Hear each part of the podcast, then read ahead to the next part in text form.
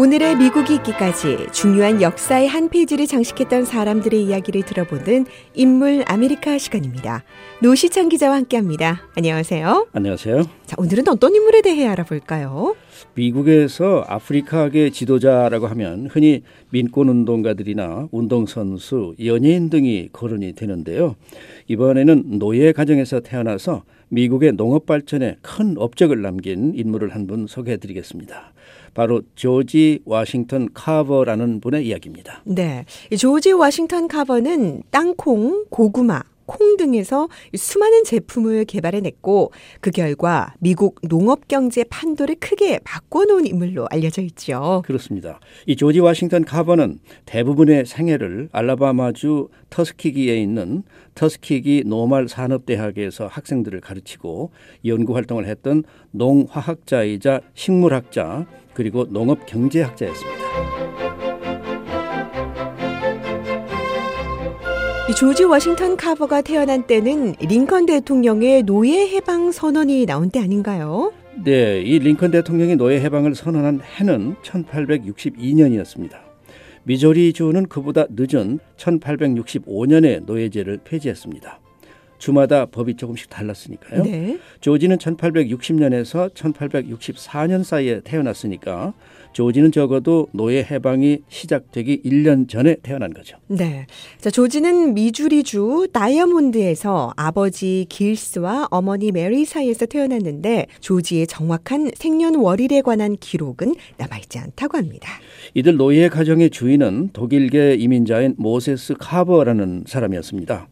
이 모세스 카버는 노예제를 반대하는 사람이었지만 240에이커나 되는 농장을 경영하려다 보니까 그때 다른 농장과 마찬가지로 노예를 안 쓸 수가 없었다고 합니다.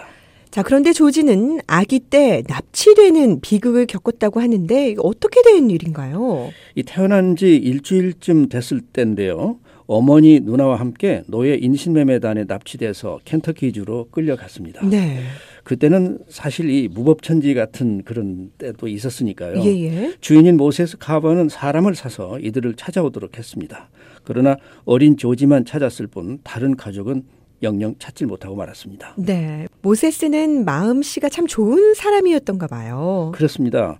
모세스 카버는 조지를 찾아온 다음에 그를 친 자식처럼 키웠고 공부도 시켰습니다.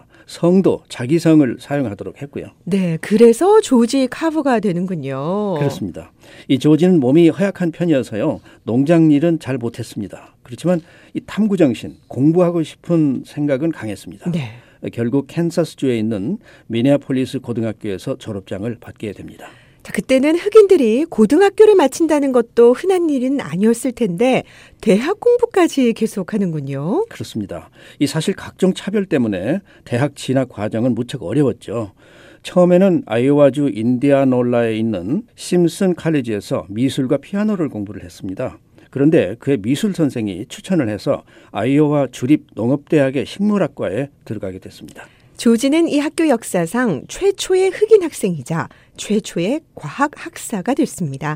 정말 가문의 영광이었겠네요. 그렇죠. 조지는 대학 졸업 후에 아이오와 실험 농장에서 연구 활동을 시작을 했습니다.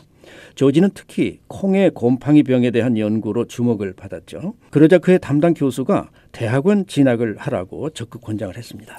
드디어 1896년 카버는 농학 석사 학위를 받았습니다.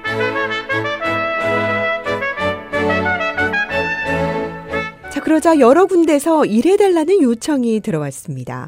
그중 가장 매력적인 곳이 터스키키 대학의 요청이었습니다. 이 학교는 흑인들만 다니는 대학이었죠. 당시에 이 대학의 학장은 부커 워싱턴이라는 사람이었는데요. 이 학교에 농대를 설립하는 것이 꿈이었습니다. 부커 워싱턴은 이사회에 농대 설립의 필요성을 역설하고요. 그러기 위해서는 오직 카버가 있어야 된다고 설득을 했습니다. 네. 그렇게 해서 조지 카버는 터스키기 농대를 맡게 되고요. 사망할 때까지 47년 동안 이 대학에서 교육과 연구에 전념을 했습니다. 네. 이 조지 카버는 부커 워싱턴에게 늘 감사하는 마음을 갖고 있었고 후에 자신의 이름에 워싱턴을 넣게 됐다고 합니다. 그래서 조지 워싱턴 카버가 된 거죠. 예. 카버는 연구실에서만 뛰어난 것이 아니라 농민들에게도 뛰어난 선생님이었습니다. 농민들에게 작물을 어떻게 기르고 농장 폐기물은 어떻게 활용하라는 등 많은 것을 가르쳐 줬습니다. 또 말이 이끄는 이동식 연구실을 만들어서 각지를 돌아다니면서 토양의 성분을 분석해서 농민들을 도와주었습니다. 자, 실제로 농민들에게 큰 혜택을 준 것으로 이 농작물 순환제 재배 방법이 유명하죠. 그렇습니다. 이 당시 미국 남부 여러 주에서는 목화가 가장 널리 재배되는 작물이었습니다. 그런데 같은 땅에 목화를 거듭 재배하다 보니까요. 땅의 양분이 고갈돼서 수확이 줄어들고 있었죠. 네. 이 농업에는 어디에나 공통적인 현상인 거죠. 자, 그래서 다른 작물을 돌아가며 재배하는 방법을 고안해냈다는 거죠. 그렇죠. 우선 질소를 만들어주는 땅콩을 재배하고요. 그 다음에는 고구마, 그리고 그 다음에 다시 목화를 재배하는 이런 방식입니다. 그랬더니 목화 수익이 엄청나게 늘어났습니다. 그 같은 방식의 개발은 농민들에게 막대한 도움을 줬죠.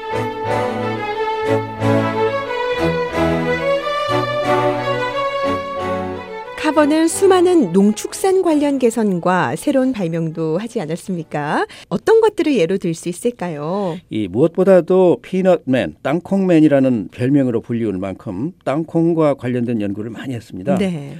처음부터 땅콩을 늘리려는 것은 아니었는데요. 목화 수확을 늘리기 위해서 교체 작물로 땅콩을 재배하도록 한 건데 잇따라 여러 가지 발명품을 내놓게 된 거죠. 네. 이 땅콩에서 식용은 물론이고 공업용, 산업용 제품까지 무려 300가지가 넘는 제품을 개발해냈다고 하니까 참 대단한 기록이네요. 그렇습니다.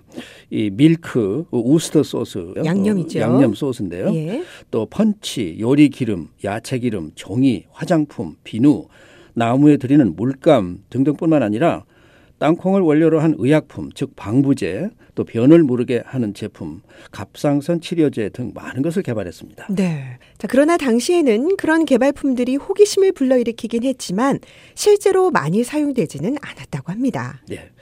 1921년에 카버는 면세 허가를 얻기 위해서 미국 땅콩 산업계 대표로 연방 하원에 출두를 한 적이 있습니다. 어, 그가 등장하자 의원들은 처음에는 시큰둥한 반응을 보였습니다. 그러나 카버가 자신이 개발한 그 많은 제품들을 설명을 하자 의원들은 너무나 놀라서 입을 다물지 못했고요. 네. 일제히 일어나서 박수를 치는 겁니다. 노예 출신 흑인 학자에게 기립박수를 보낸 의원들은 땅콩을 일반 식품으로 인정해 면세 조치를 내렸음은 물론입니다. 그 후로 조지 워싱턴 카버는 땅콩인이라는 별명으로 불리게 됐습니다. 예. 카버는 고구마에서도 분말 제품, 식초, 염료, 잉크 등을 발명했습니다. 가난한 농민들에게는 비싼 사료를 사다 쓰는 대신에 도토리류를 먹이도록 가르쳤고요. 또 옥수수 대를 건축 자재로 만드는 방법도 개발했습니다. 카버는 사회 운동가이기도 했습니다. 노년의 20년 동안엔 그다지 활발한 연구 활동은 하지 못했습니다. 그러나 사람들을 돕는 일에는 적극적이었는데요. 남부를 여행하면서 인종 간의 화합을 위해 많은 노력을 기울였습니다. 카버는 인도도 방문해서요. 마하트마 깐디를 만나서 개발도상국의 영양 문제를 논의하기도 했죠. 카버는 일생 동안 결혼을 하지 않았습니다. 카버는 자신의 전 재산과 소장품을 카버 박물관과 조지 워싱턴 카버 기금에 기증했습니다. 카버는 1943년 1월 5일 터스키기에서 세상을 떠났습니다. 당시 그의 나이는 80세 전후 그의 시신은 터스키기 대학 묘지에 안장됐습니다. 그로부터 얼마 후 프랭클린 루즈벨트 대통령은 카버의 기념비 건립법안에 서명했습니다. 카버 기념비는 미저리주 다이아몬드에 세워졌습니다. 심슨 대학은 명예 박사학위를 수여했고 미국 남부지방 농업에 기여한 공로로 루즈벨트 메달이 수여됐습니다. 조지 워싱턴 카버는 미국 발명가 명예의 전당에도 헌정됐습니다. 미국 해군은 탄도미사일 잠수함을 조지 워싱턴 카버호로 명명했고 미국 우정국은 그를 기리는 기념 우표를 발행했습니다. 재산과 이름을 얻을 수 있었지만 어느 것에도 마음을 쓰지 않았고 오직 세상을 돕는 데서 행복과 영예를 발견한 사람이 여기 있다. 그의 묘비는 이렇게 기록하고 있습니다. 네, 인물 아메리카. 오늘은 노예 가정에서 태어나 미국의 농업 발전에 큰 업적을 남긴 조지 워싱턴 카버에 대해 알아봤습니다.